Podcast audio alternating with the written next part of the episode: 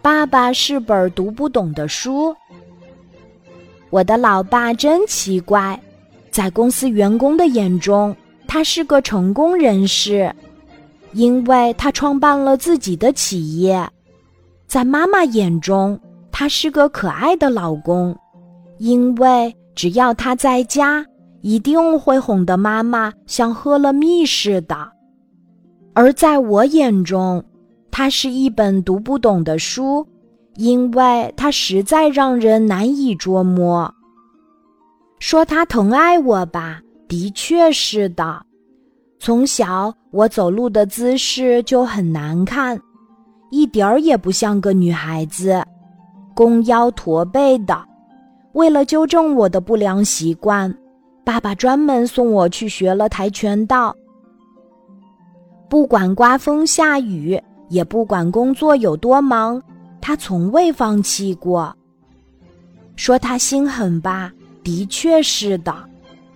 看到我练跆拳道时摔得哇哇大哭，他也没有哄过我一次，还比不上教练呢。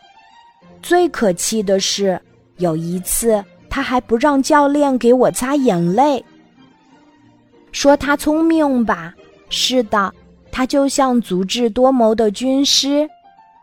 他在考产品总设计师的时候，整天对着图纸，手拿三角尺，不停地在纸上画来画去，嘴里念念有词。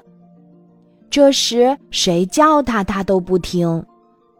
最后参加考试的三千多人，只有六十多人过关，这里面就有我的老爸。说他笨吧，肯定是的。要不他怎么连我这个小学生的数学题也不会做呢？我也不会，你自己想想看。这就是他的口头禅。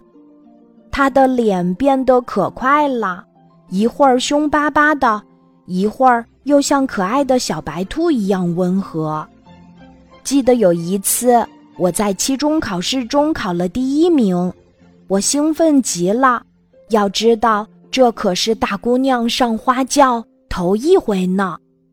还没进家门，我就高喊着：“爸爸妈妈，我考了第一名！”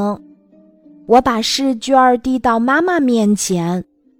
这时，爸爸从房间里冲出来，一把从妈妈手里抢过我的考卷儿，脸笑成了一朵花儿。可是，看着看着，他的脸开始沉下来，变得有些红。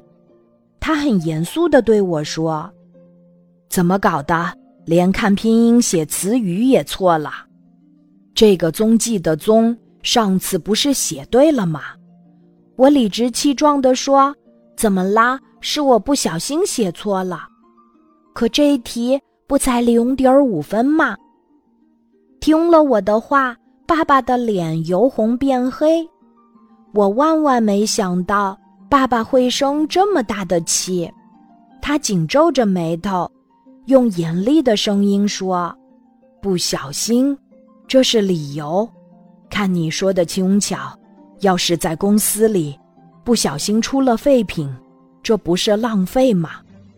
别看分值低，也不能出这样的差错。”爸爸的脸变得越来越黑，他加大嗓门又说：“你错了不该错的题目，还这么得意，这不是骄傲自满吗？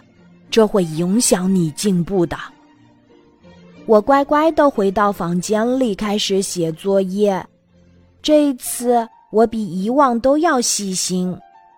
爸爸检查完作业，我的作业全对。爸爸的脸上又露出了笑容。你说，我的爸爸是不是一本读不懂的书？今天的故事就讲到这里，记得在喜马拉雅 APP 搜索“晚安妈妈”，每天晚上八点，我都会在喜马拉雅等你，小宝贝，睡吧，晚安。